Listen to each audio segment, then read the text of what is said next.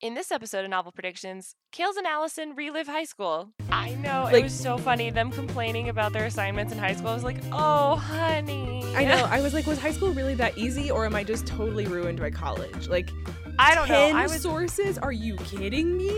That's so few. I would be uncomfortable writing a paper without 10 sources.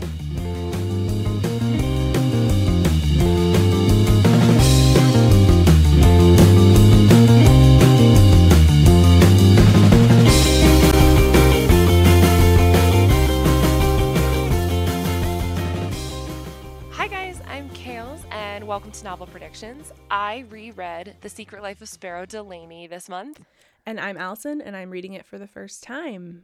Which, this is really super weird because, like, if you're listening to this, it is the 1st of October. So it's like, we kind of cheated and, like, are reading it sort of, I don't know. I always like to wait until the 1st, or the 1st of the month to start our books, and this is a little off timing wise. It's weird because it's a 3 Tuesday month for us. It's a 3 Tuesday month, which means you guys will get a bonus episode from us, which is really exciting, close to Halloween. Yes. And we're going to be doing a fun bonus episode that tortures McKaylee more than anyone else, but it's fine. Do we want to announce that, or are we going to wait? Let's wait. I think it'll just suffice it to say it'll be Halloweeny. It will be Halloween. It'll be like a special episode, Halloween episode. Yeah, and so just stay tuned for that. It should be super fun. We're trying to get all the logistics together because it's a little bit different than what we've done before. It will still involve predictions, and it will still involve storytelling, and but it's just Halloween themed. And that's that on that. So that exactly. So yeah, that's really exciting. Thank you guys so much for listening to us. We are just cruising along with our Novel Predictions book club, and we appreciate every subscription and review that is out there. So thank you guys so much. We recently hit 5,000 downloads, which is fucking incredible. Yes. And then, so like and subscribe, and that's YouTube, but you knew what I meant. Subscribe on the podcast and leave us a review, and then you can follow us on Instagram and Twitter. We are eternally grateful for a small literary podcast. I was talking to someone the other day, and they were joking that the millennial equivalent of let's start a bar is let's start a podcast. I mean, yeah. So we know that everyone and their mother has one out there, so we appreciate you taking the time to listen to us. Literally, my father-in-law just started a podcast, so it's happening. That's right. It's expanding.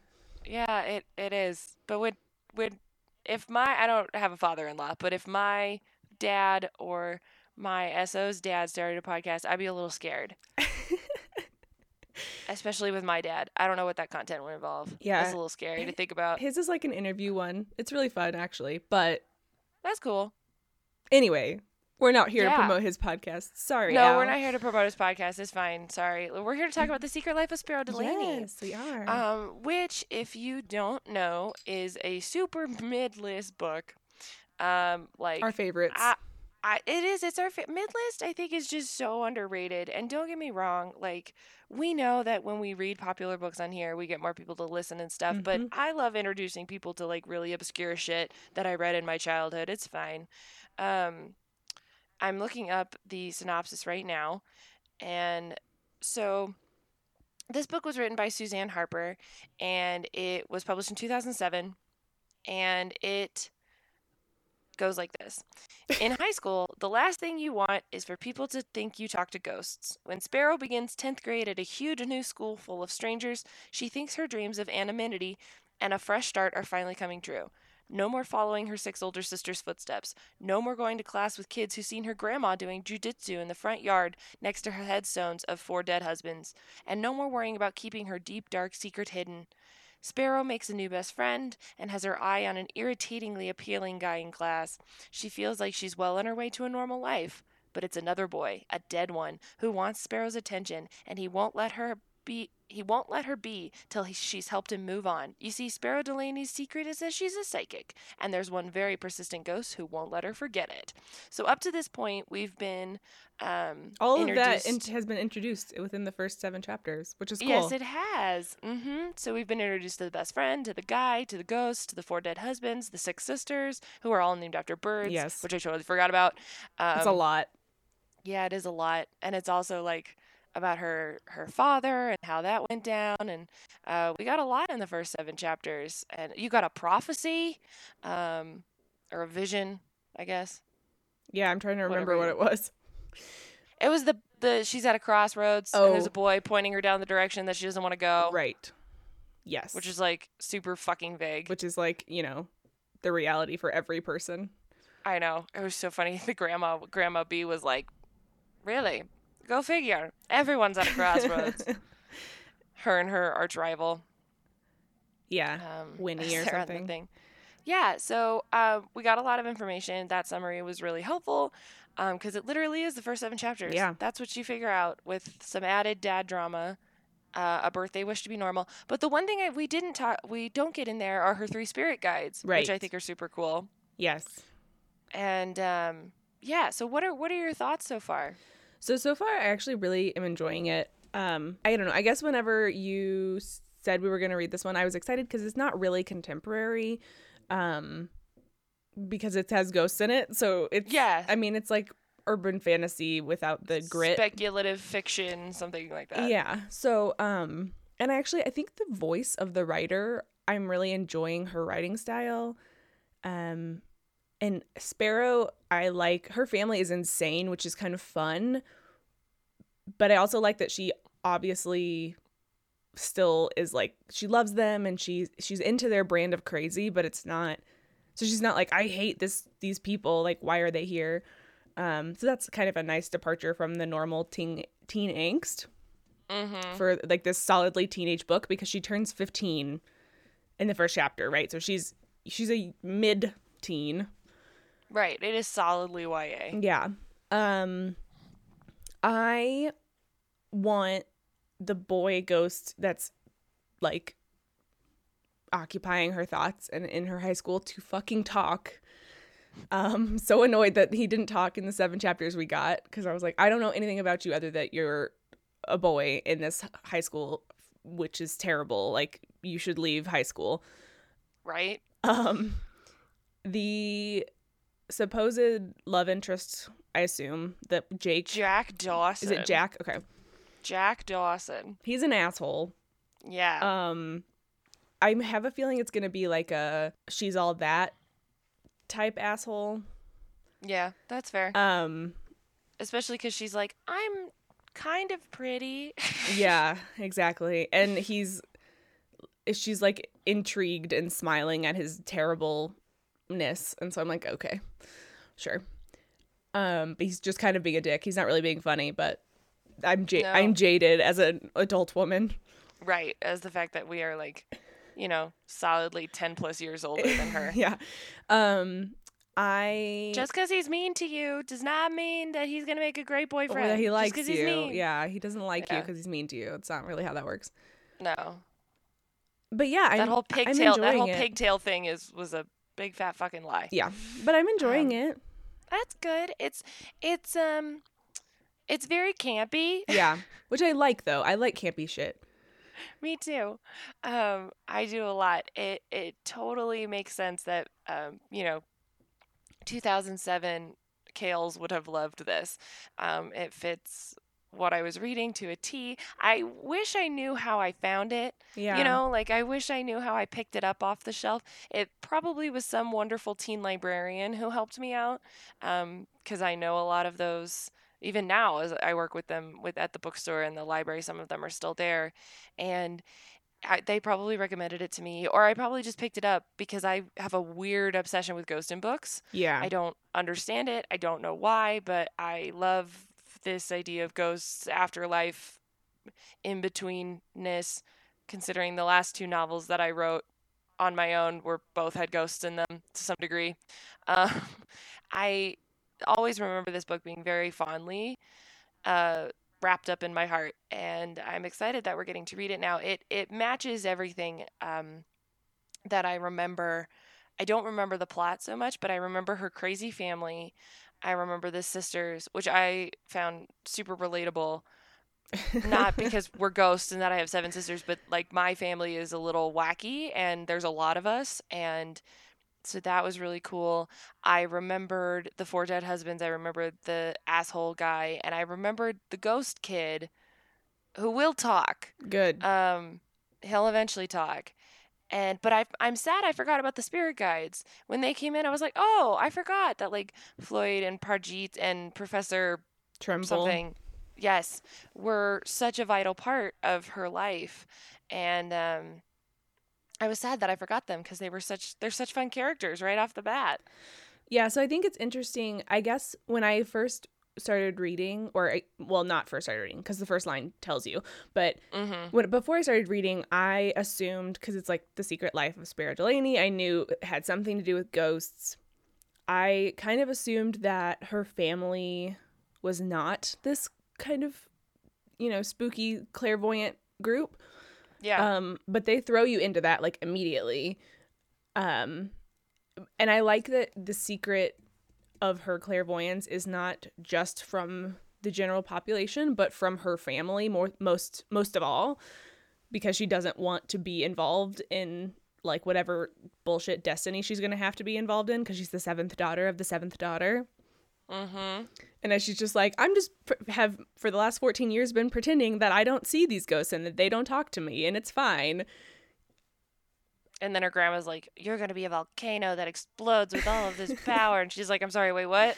Yeah. Hold on now. I do kind of think maybe her grandma, like, knows more than she's letting on. Like, Delaney didn't, or Sparrow didn't do a good enough job concealing her shit when she was, like, little. Probably, considering she saw her first ghost when she was 4. Right. Well, and Grandma, like, was side-eyeing her, like, in those last couple chapters and was like, okay, whatever. Like, whatever you say, Sparrow. Right. So, but I think I'll be really interested to see what that, like, grand destiny ends up being. Mm-hmm. Because I think there's going to be one, but I just can't, at this point, tell what it is or what the... I didn't really get much in the ways of...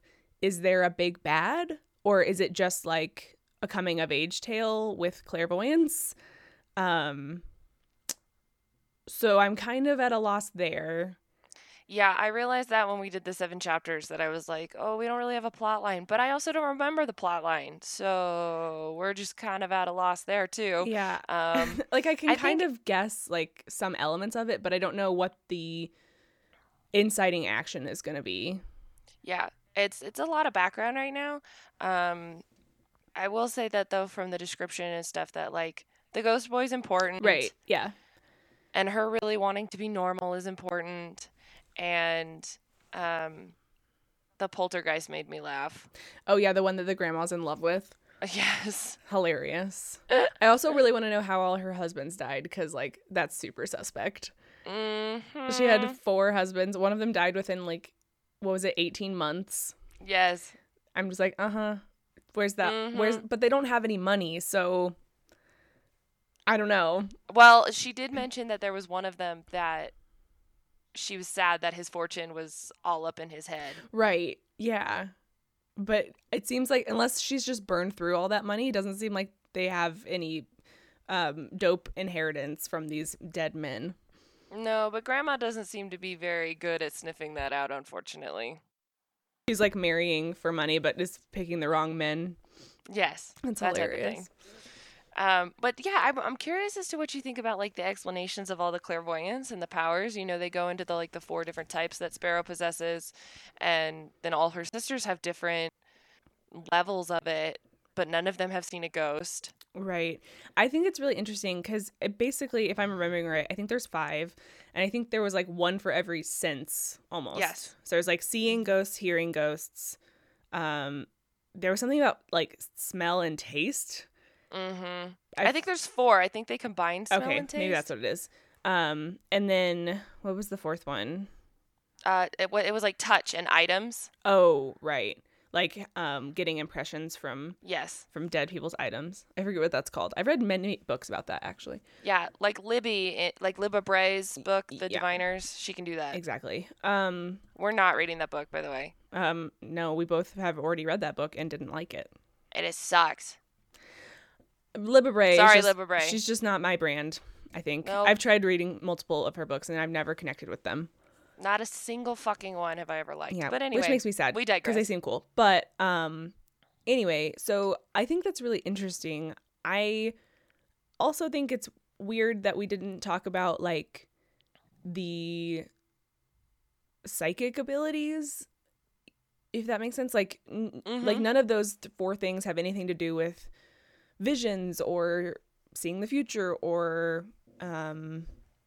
like prophecy. And I feel like that is such a big thing when it comes to the idea of clairvoyance, right? That it is confusing to me that they didn't talk about it. And like maybe she doesn't have any of those things, but why doesn't she? Like if she is supposed to be like, you know, have all the things that everyone has, why doesn't she have those things? So I hadn't thought about that. I don't know that it will actually be part of the book, but it was something that kind of niggled at my mind. Like, why are we not talking about prophecies when there was one? And like, they're like, why are we not talking about future sight or whatever? Yeah. I mean, clearly she doesn't have it.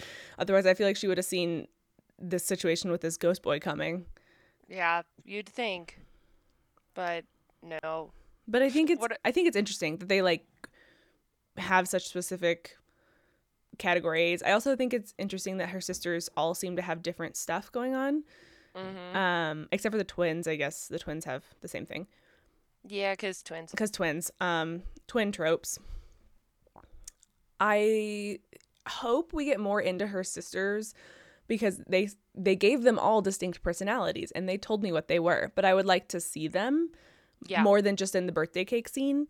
And I hope there's a little bit more like family involvement here, because her family is so big and crazy. Like I hope we don't just have them as a backdrop for her and her story. Right. I hope they're involved. And I feel like Dad will be involved. Yeah, no, Dad was interesting. Yeah, so but the thing we didn't talk about in the synopsis is that her father disappeared. He went to go work with grad students or something.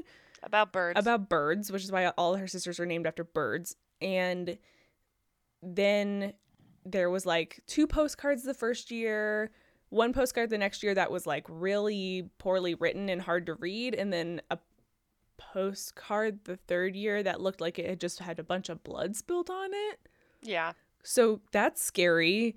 So they don't know if he's alive or if he like abandoned them. Yeah, and I think it's really interesting that the mom's like, yeah, no, we don't want to check for his spirit. I'd know if he were dead. Yeah. Well, I feel like she knows more than she's letting on, probably. Yeah. I would guess that's why she's like, don't look for him.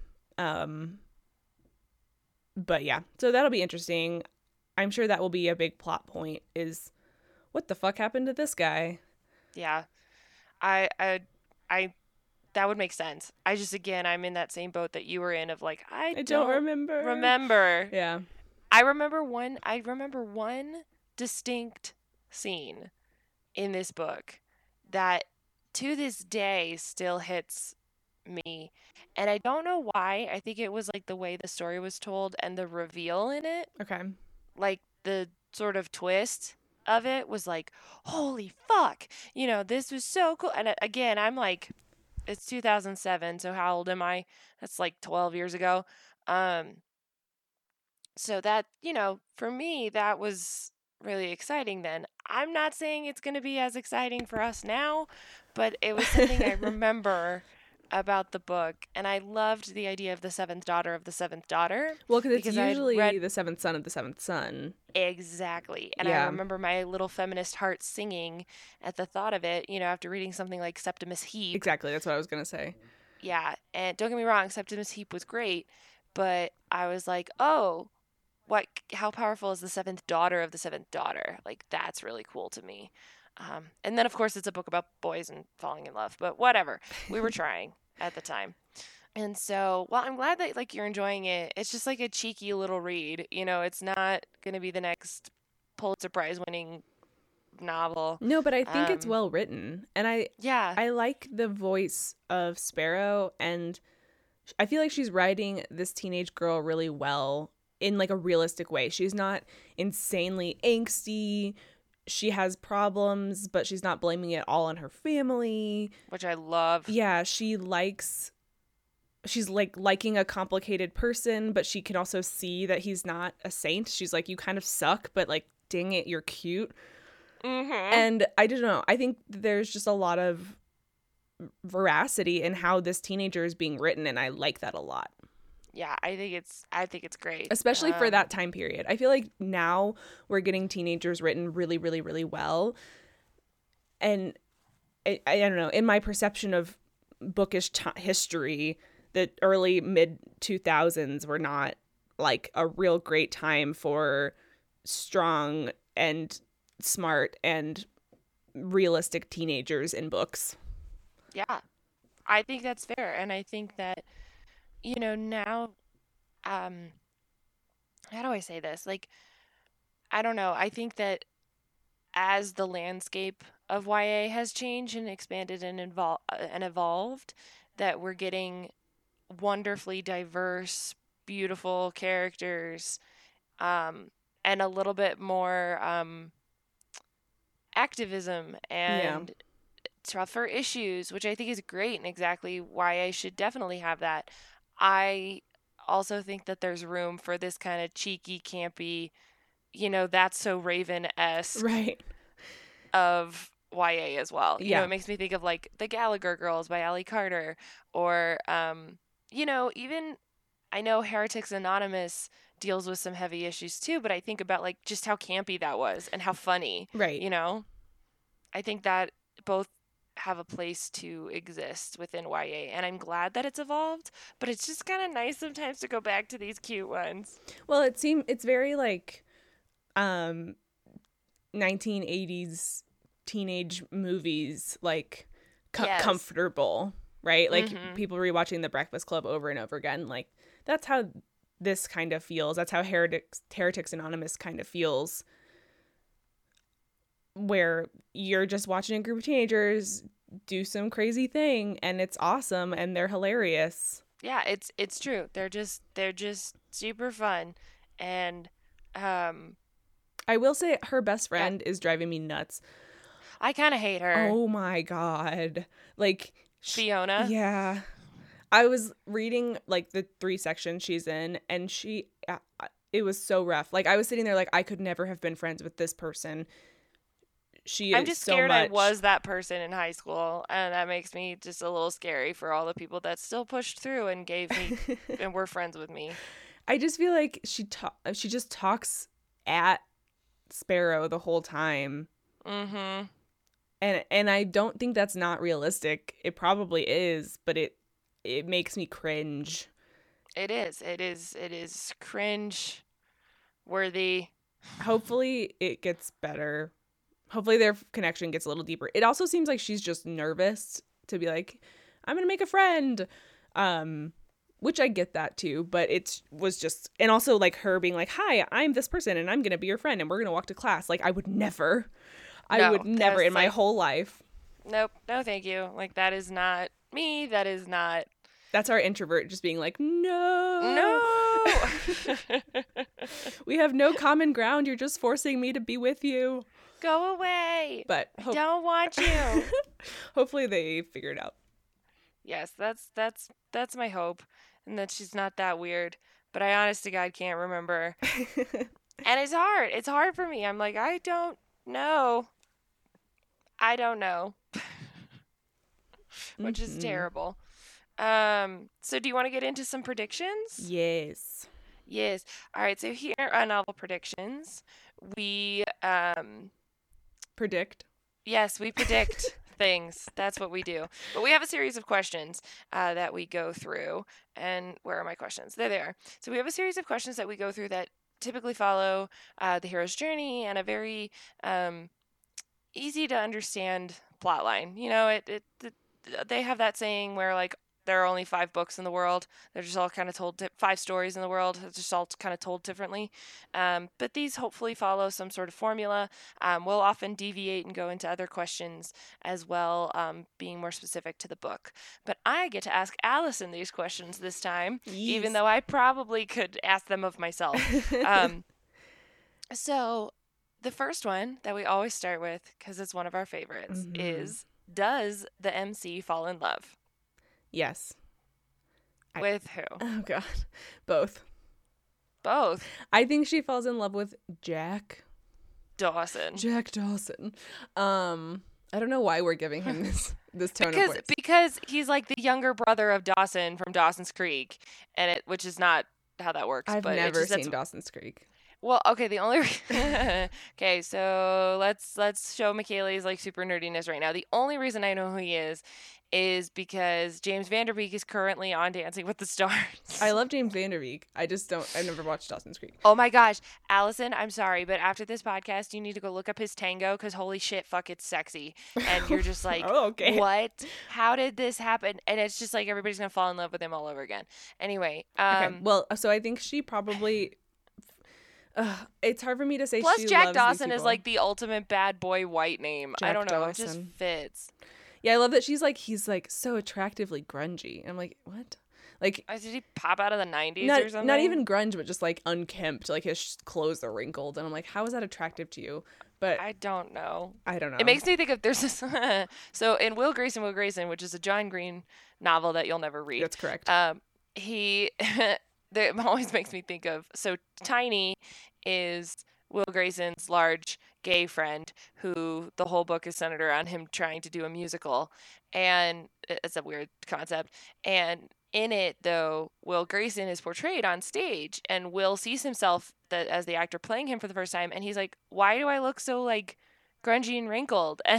And Tiny's like, have you seen yourself? Like, you are always wrinkled. And then it's like Will does this like self-examination about like his clothes. Never, like, he always picks them up off the floor. Like, he never does it. And it just made me think of that with Jack Dawson. I was like, oh, he's like Will Grayson. And for some reason, people think uncleanliness is attractive. But anyway, okay. So I think she'll probably fall in love with Jack Dawson. But I think there's going to be complications with this ghost boy. Like, yeah. She can't date a ghost. Like, it's just not going to work. Like, I don't think this is a world where we're going to find some Deus Ex Machina way for her to be in love and date and have some kind of physical relationship with this ghost. But I think that there's going to be a problem where she, like, has some deep emotional attachment to this ghost boy, and it's going to complicate her relationship with Jack Dawson. Who is this ghost boy? I fucking don't know. I know. He has nothing. He's given me nothing. All he's done is sit in a chair, flick Jack Dawson in the ears, wink at her and smile and make her blush. He has weirdly, to me, encouraged her to do a project on her own town full of clairvoyant people, which I was like, I felt like he was going to be like, no, like, divert him. But he was like, yeah, that's what we want. And I'm like, what the hell, dude? Who are you? Maybe he is. Ooh. Oh. Okay. Wait. Okay. Epiphany. Okay. Scratch the shit about him being in love with her because it's gonna get creepy based on what I'm about to say. Uh oh. So we had a moment in the book where somebody said ghosts return to the age they were when they were the happiest. Yes. So maybe it's her dad. Interesting. I'm hoping it's not her dad because I want this weird ghost threesome, love triangle. Okay, well, which one are you gonna go with then? Fuck. Okay, I'm gonna go with ghost boy is not her dad because he winked at her and like made her blush in a very like suggestive way. Yeah, so, and that would just be creepy and weird, and I would hate an incest book. But maybe he is not necessarily like a kid who died. Maybe he's like somebody who died and went back to being a kid. Okay. In the same way.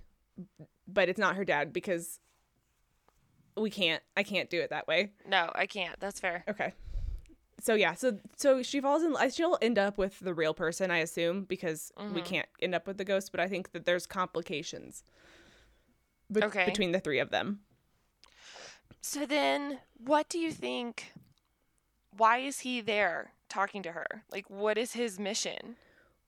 Well, I think like, is his mission to make them fall in love or to, like, fuck up this project or to get her to unearth something? Or, like, what do you think is his deal? Well, why won't he move on? Right. I think he can't. So she's got to, like, solved some unfinished business for him. Maybe it's unearthing something, an object, or maybe it's finding his living relative or something, or his love, and letting them know something. I think he's got a hang up that he needs her to help solve, but it's not going to be too easy, otherwise the book would be over in 5 minutes. So yeah, that won't work. There's going to be a complication there with finding the thing, I'm guessing. Whatever it is, an object or a person. Okay, cool. So the next question on the list is, what tropes do you think you'll see? Okay, so I think I'll see like a weird version of a love triangle. Fair. What else? The like big crazy family is already a thing. Yes. I think we're going to see the like mom who knows more than she's letting on trope. I don't know if there's a name for that trope, but it happens a lot. Like the parent who knows what's going on. I was literally at work the other day. We put on movies in the teen area, and I put on Stardust because I fucking love that movie. And the dad in that movie is like, he knows way more than he lets on until Tristan is like, what the hell, man? He's like, oh yeah, sorry, I crossed that magical wall, and your mom is actually like from the other side, and here's a candle she left you, and here's your baby basket, and I have all this stuff that I've been keeping from you for 18 years. And you're just like, cool, dude, like maybe you could have shared some of that information instead of just telling me my mother was dead. So it's like that might have been helpful. that trope, that sentence I just said, that's the name of the trope. That's the whole, and it's all hyphenated. Yeah, exactly. I think we're gonna have a nosy sister situation. Ooh, probably. Which one? Oh God, I don't know. Maybe that's okay. Maybe Raven. Raven, I kind of love Raven. She's my favorite, I think, so far. So I'm hoping it's her. I know we didn't get it in this world, but I really wish there was like spin-off with all the sisters. Yeah. Like maybe that's a fanfic, all right, is like all of these I don't know, like all of these sisters and their weird love triangles with being clairvoyant and stuff. Their weird complicated lives of clairvoyance. Yes. Mm-hmm. Yeah. Exactly. We're definitely going to see the like jerky boy ends up being good and kind and like a good love interest. Nice. They're not like enemies to lovers because they're not enemies. He's just being indifferent and rude. Okay. So I think like I love the enemies to lovers trope, but I don't think that's really what this is. He's just like, ugh. He's just kind of a dick. Yeah, he's just a general asshole, like to everyone. It's not specifically her. This is true. He likes teasing her is the only thing. Yeah, he does. And she doesn't, she's like me and doesn't seem to get sarcasm, which is kind of nice. Or at least she can't like respond to it. She like can't figure out what to say back to make it not seem like she's fallen for it. Right, exactly. But yeah, I think those are some good tropes. I like it. I like those tropes. It works out nicely. And so then is there a mentor? If so, who and how do they meet? Oh, God. So she has her spirit... Psych, it's Sergeant Grimes. What a terrible teacher character. Holy shit. Right. Let's talk about... Hold on. Let's sidetrack and talk about Sergeant Grimes real quick. So for those of you who are not reading along or haven't caught up yet or just are enjoying it because you like our voices, thanks for that. There's a teacher whose name's Sergeant Grimes, who's a complete, just stereotypical sergeant turned teacher. Yeah. Makes them say, like, yes, sir. Yes, sergeant. They're like, the attendance calling is, like, super shameful. He's like, you have to say present. You can't say here. Yes, present. And then he pairs them up due to alphabet for some big history project, which is so divisive it makes my head hurt. So rude. Yeah. But so he's just hysterical because he's so not realistic. And you just think how many millennial children would go whining to their parents and be like, please fix this, stereotypically. Also, like, what the fuck is he doing here? I don't know. Like, I feel like there's going to be a mystery with him, because I'm like, what are you doing? Why are you out of the military? One, if you're out of the military, why the fuck am I calling you sergeant? Like, exactly. You're a school teacher. You're a language arts school teacher. What? History. Oh, I'm sorry. History. Still. Yeah. Still. It's really weird. It is so weird. It's so funny too when they Jack Dawson. Jack, goddamn, I keep thinking it's Jake. Jack. It's because Jake and Jack are the most like. I want to write a book that's Jake and Jack for some ass reason, or a short story about Jake and Jack, who are both like chosen one heroes who accidentally cross paths one time, and they're like, wait a second, you're a chosen one, I'm a chosen one, I'm trying to save the universe, you're trying to save the universe. It should be like a Freaky Friday. Yeah, something like that. He is like, this paper's gonna suck because we need like 10 sources and to write a bibliography. And I was like, that's the easiest thing I've ever heard in my life. I know. Like, it was so funny. Them complaining about their assignments in high school. I was like, oh, honey. I know. I was like, was high school really that easy, or am I just totally ruined by college? Like, I don't 10 know. 10 sources? Are you kidding me? That's so few. I would be uncomfortable writing a paper without 10 sources. I know. I was in the IB program, so like, fuck man, like high school was hard. I was in like normal tier, but like so we had you had honors. We had regular honors and then like AP. Mm-hmm. So I was in like the honors one, which is really like the normal one. Like that's like the midline one, and I don't remember, but I feel like I had to have more than that for some things at least. Yeah, I was absurd and did a bunch of hard work in high school, and college was really fucking easy for me just because I was like, what do you mean we're learning how to do MLA format? I knew how to do that in freshman year, and I just was spoiled academically. But I was just looking at all of their complaints about like Fiona and her Spanish assignments and stuff, and I just was like, I like can't. But I guess it's relatable. I can't tell if I'm just really far removed from it or if it's actually like not very much. I don't know. I'd be anxious to like ask a current teen like, hey, what's your homework look like? It makes me think of that Modern Family episode where the mom goes to like family teacher night or something, and parent teacher night, and she goes to each of their classes and like learns about the homework load from each class. And it's like, wait, if we're supposed to be doing 2 hours from history and 2.5 hours from Spanish and such and such, she's like, that means like kids are supposed to be spending 16 hours a night on homework. She like does all the math, and I'm like, yeah, that's about how that works. Unfortunately. Okay, so anyway. Sorry. Big tangent. What question were we on? We were on mentors. So she has these spirit guardians, and they're built-in mentors, right? They are built-in fucking mentors. Like, they're literally her spirit guardians. One for... What are the three, like, roles that they play? So the professor is, like, her... Like, to make sure she does her destiny. Yep. And then... Prajit... is like her source of clairvoyant knowledge. Yep. And then what's the other one's name? The baker. Floyd. He what was he? He was like her champion, like.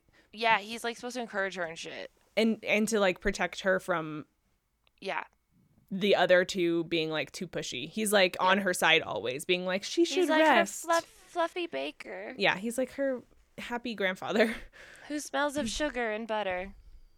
Yeah, it's pretty awesome. If I had a ghost that came to me that smelled like cinnamon snickerdoodles every day, that'd be awesome. I would be like fucking fat. It's though. True. Like, I would constantly be eating cookies. I'd be like, I need snickerdoodles all the goddamn time. But yeah, so I think those are her mentors. They're built in. Like, yeah. I don't think we're gonna get. I mean, maybe grandma or something will have some nugget of wisdom, but do you think something's gonna happen to the three of them? I hope not. Like, do you think they're just always gonna be there leading her through high school? Like, you know how easy they made it for her to like find her locker and like get her through the door and stuff, but like, do you think that something's gonna happen? Well, it might be part of the greater mystery of this book that I don't yet know. Mm-hmm. Maybe something is goes on with the like ghost realm in general, and mm-hmm. and she like loses connection or can't find her people. I could see it being the thing where she loses this connection to all ghosts, and at first she's like, oh, this is awesome because I'm normal now. Oh, yeah. But then she realizes how much she relied on those three guardians. And it's in my head, I don't know how it would work metaphysically, but in my head, the boy ghost that has been in her school is still there somehow. Like, she loses connection with everyone else except for him. And so he has to, like, help her find out why, what's going on with the like ghost realm, and then she in turn helps him move on. Mm-hmm. I could see that happening pretty easily. I like that. All right. Well, so this seems like a dumb question to ask. Who's gonna die? Yeah, who's gonna die? And not who's already dead. Right. Or who's gonna die?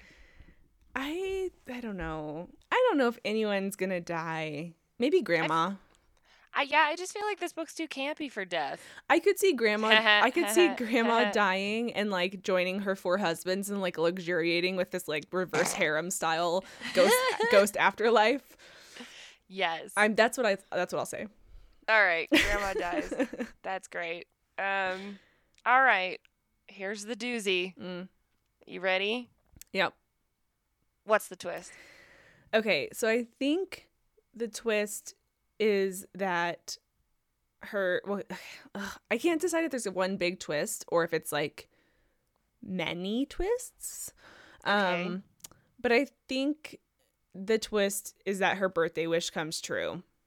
Okay. And that, like, she loses her powers, but then she has to, like, figure out how to get them back. And I don't know if that's, like, a journey, like a road trip. I'm not sure if she needs to, like, find her father. I also think so they say specifically that her father is, like, a normal person and not part of this clairvoyant craziness. And I don't think that's fucking true. Something is up with him. Like, he's got powers of some sort. He's not dead, I don't think. But I think he's got powers that he was either, like, kidnapped or is being controlled for his powers. By who? I don't know. I, like, don't feel like I've gotten enough. I don't have any sense of, like, who would be a bad guy. Okay. But I think there's a bad guy, and I think that the bad guy is controlling Dad's powers or has him kidnapped or something. I also think that, and it probably has something to do with Sparrow's wish coming true. Mm-hmm.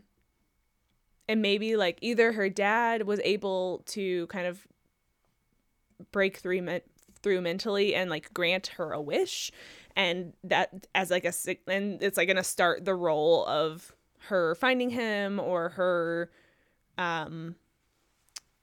figuring out who he is, or it was the, like, bad guy who's, like, trying to steal the powers of the seventh daughter of the seventh daughter. And so, like, I like that too. By granting the wish, he's, like, taken her powers and she's got to get them back. Okay, so how does the ghost boy and how does the cute boy, Jack Dawson, play into it? So Jack Dawson is, I guess this is kind of another trope, but he's, like, the normie sidekick. Okay. So I think he's like the, have you ever watched Buffy the Vampire Slayer? It gives me nightmares. Okay, but you've watched enough of it to know the characters' names, right? So. Oh, yeah, no, like, I know. I, like, follow it. He's, like, the Xander. Oh, yeah. Of the group, right? Like, he has no actual powers. He kind of sucks. Well, like in Amnesty, when they play the Monster of the Week, there's the duck became that character. That side one. Oh, right, when he lost his powers. Yeah. Yeah. The exactly. Mundane or the mortal. The or mundane, something. Yeah. Yeah. So it's like the normie sidekick. So I think that he is secretly into all this spooky shit because he's like, we should research this spooky town. It's totally bullshit, but ooh. So I think he's into it. So once he figures out that Sparrow has powers, I think he's gonna be like, oh my god, like, this is so cool. And so you actually think he's secretly a nerd? I think he's a nerd for, like, ghost shit. Yeah. Ghost shit. I do. Then what about Ghost Boy? You kind of mentioned it already, but yeah, I think Ghost Boy is going to have to help. Like, he is gonna for some reason there's some connection, so he's not gonna disappear when her powers do.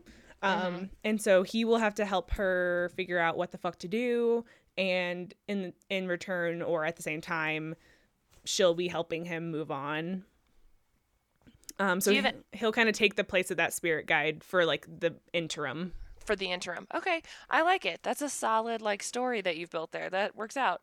It has nothing to do with the best friend. So apparently the best friend in my mind is just... She's just there. She's just gone by the wayside. Yeah. It also doesn't really have a lot to do with her family though either. Well, it has to do with her dad. That is true. Okay. Well, this one seems obvious, but why is the story from the main character's perspective? Why are they important? She's important because she has special powers, because she's the seventh daughter of the seventh daughter, the most magically significant number squared. Dun, dun, dun, dun. Yeah. So she has all kinds of crazy fucking powers, and somebody wants them. Yeah. I like that idea of, like, stealing the seventh daughter of the seventh daughter's powers. Yeah. It just also is such an ominous title, The Seventh Daughter of the Seventh Daughter. Yeah. I don't know why. Anyway, cool. What other thoughts do you have, and what stories does this remind you of? So I am really excited about this book in terms of other thoughts. I think it'll be great. I think I'm... Oh, thank you. I think I'm gonna be right about some stuff, probably not everything. But... I can't wait to see what is up with this ghost boy. Like, I feel like I didn't get into real plot stuff. I just got all the character building, which is great. I love character stuff. But in terms of where do I know that this story is going with any concrete knowledge, I have nothing. So I'm excited for that. Other stories this reminds me of, just because I watched it yesterday and I made that one parallel. And there's a seventh son of a seventh son thing going on. The Stardust. Starlighting is a program that my library puts on. What is the seventh? Oh, it is the seventh son of the seventh son with the whole like. Yeah. But it isn't seven sons because the first. It's seven sons, but it's not seven children. Yes. Right. Yeah, because there's eight. Because Kristen's mom, right? Yeah. So fucking love that movie. Everyone go watch Stardust today. Like, just go enjoy your life and watch Stardust. It is one of the very few movies in the world that is better than the book, too. Yeah, it's so good. Like, no shade to Neil Gaiman because he wrote an awesome story, but the movie just brings it to life. It's so visual, and Robert De Niro is fucking Shakespeare, and Michelle Pfeiffer is oh god, I love it. It's awesome. So plus, I have like a huge like. Charlie Cox is very cute, in my opinion. He is very cute. So it kind of reminds me of that. I mean, it's not that at all, right? Like, they're in a fantasy world and whatever, but the same ideas of magical significance and parents keeping big-ass secrets and that kind of stuff. Yeah. It also kind of reminds me of Buffy, but that's fair. Less monstery and more just the ghosty, like, spirity part. It also reminds me of Charmed. Oh, I never watched that show. Oh, I love that show. My grandma watched it on one of her Netflix binges, and she was like, "Have you seen this? I feel like you would like it." It's good. Like, no. When I finish with Medium, then I'll go to Charmed. I'm trying to think of other books, because those are all shows or movies. Mm-hmm. It's okay. There's not a lot of like ghost books that aren't like. The Mediator by Mag Cabot that are like, this girl solves mysteries using ghosts. You know what I mean? Like, it's not... Yeah. They're not so campy like this sometimes. Right. And the books I've read that are ghost heavy are a lot of other things heavy too. Yeah. Like Gail Carriger stuff. Like, there's lots of ghosts in those books, but there's also werewolves and vampires and steampunk and it's guns. Not like this. Right, in any way, but there's just ghosts. It's okay. I mean, you got a couple there. Buffy, Charmed, Stardust. A little bit remind me of Septimus Heap. Yeah. The Magic series. But that's like high fantasy. Well, it's except for that it's for children. So it's like less complicated. But I mean, they're like in a fantasy world. Like Sparrow, this is the real world. So right, I know. And that's what I think is intriguing about this. And I love urban fantasy, but it's always adult, right? Yeah. So this is kind of, it's not urban fantasy in the purest sense of the definition, but it reminds me of that. We're in the real world.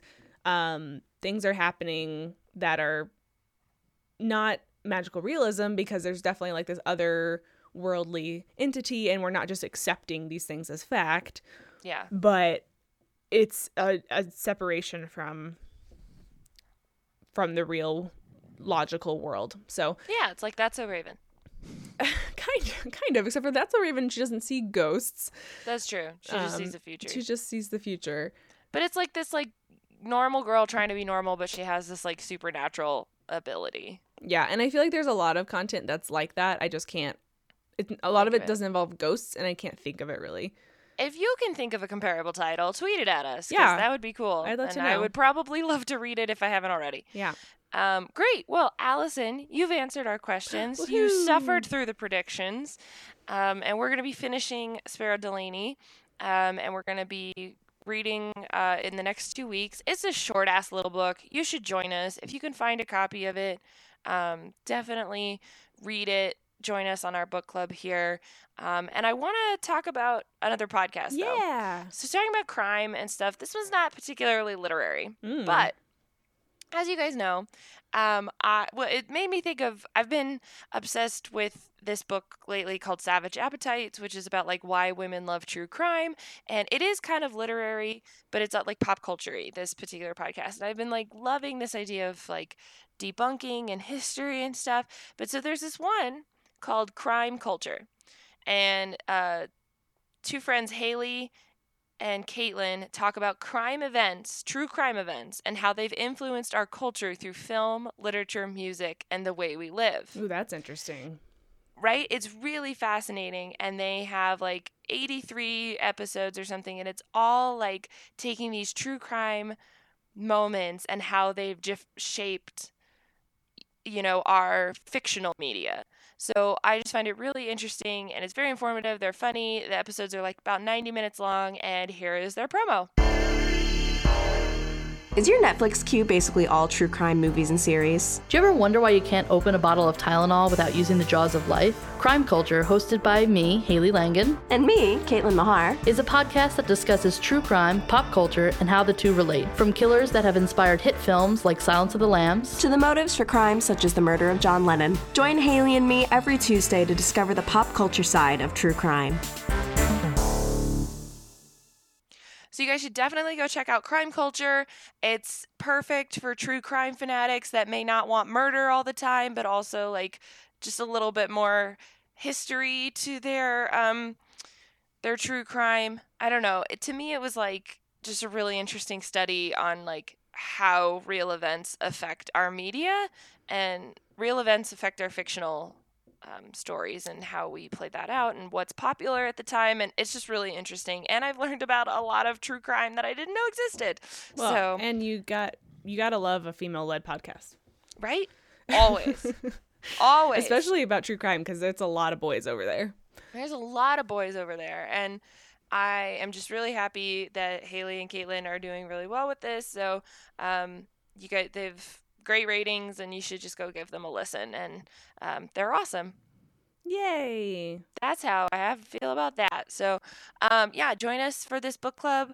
Is there anything else? Any other epiphanies you want to add? About the book?